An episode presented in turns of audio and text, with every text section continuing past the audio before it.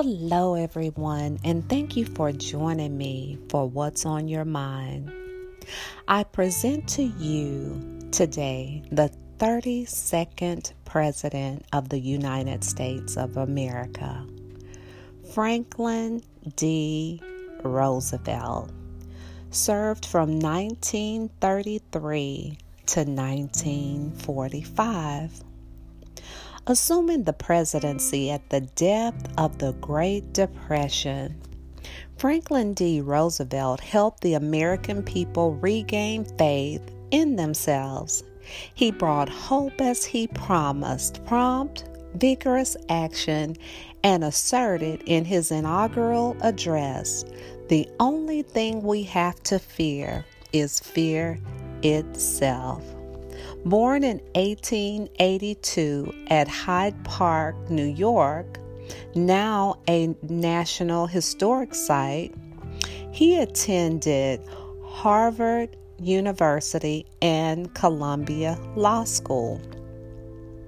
Following the example of his fifth cousin, President Theodore Roosevelt, whom he greatly admired, Franklin D. Roosevelt entered public service through politics, but as a Democrat. He won election to the New York Senate in 1910.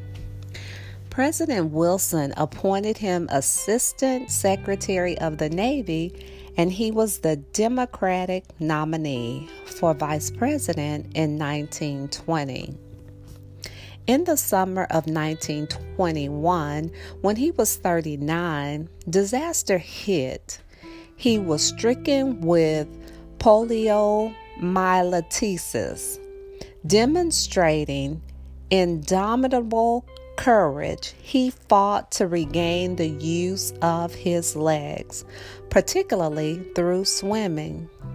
At the 1924 Democratic Convention, he dramatically appeared on crutches to nominate Alfred E. Smith as the Happy Warrior.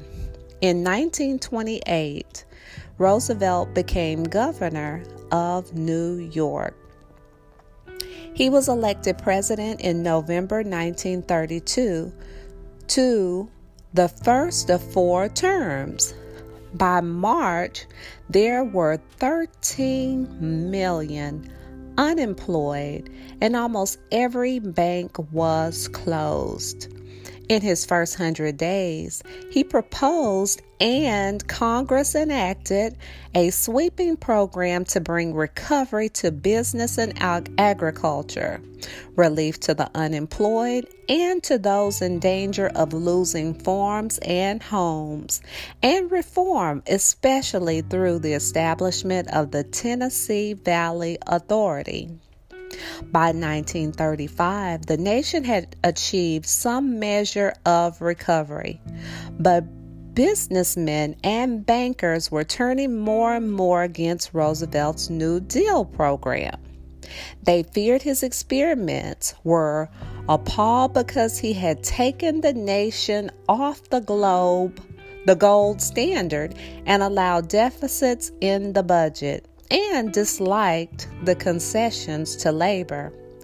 Roosevelt responded with a new program of reform Social Security, heavier taxes on the wealthy, new controls over banks and public utilities, and an enormous work relief program for the unemployed. In 1936, he was reelected by a top heavy margin. Feeling he was armed with a popular mandate, he sought legislation to enlarge the Supreme Court, which had been invalidating key New Deal measures. Roosevelt lost the Supreme Court battle, but a revolution in constitutional law took place. Thereafter, the government could legally regulate the economy. Roosevelt had pledged the United States to the Good Neighbor policy, transform, transforming the Monroe Doctrine from a unilateral American manifesto into arrangements for mutual action against aggressors.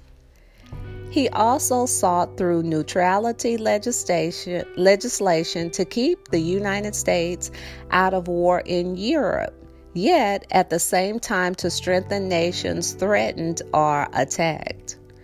When France fell and England came under siege in 1940, he began to send Great Britain all possible aid short of actual military involvement.